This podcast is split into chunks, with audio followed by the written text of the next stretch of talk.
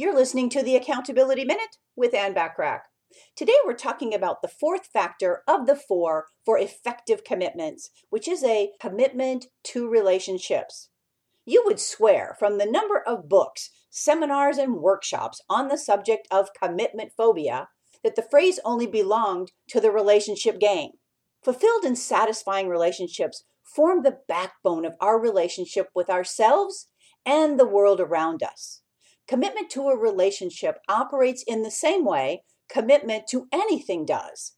Whether your relationship is personal, business, professional, or even sexual, committing to another individual is much the same as committing to an ideal or a goal.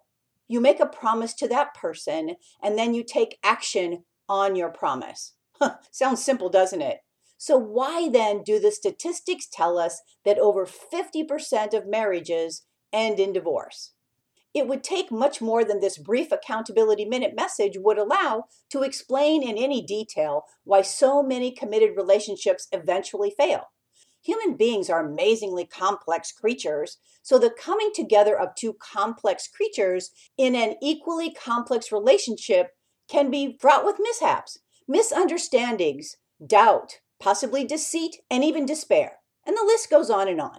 In its most simplistic terms, committing to a relationship is no different from committing to a long-term goal. You stay committed. You need to keep your focus on the vision and understand that the path to attain that vision may meander a little, twist or turn, and lead you down a number of dead ends. What it takes is a shared desire to achieve the same vision and determination to succeed, no matter what obstacles are placed in your path. What will you do next to increase your commitments?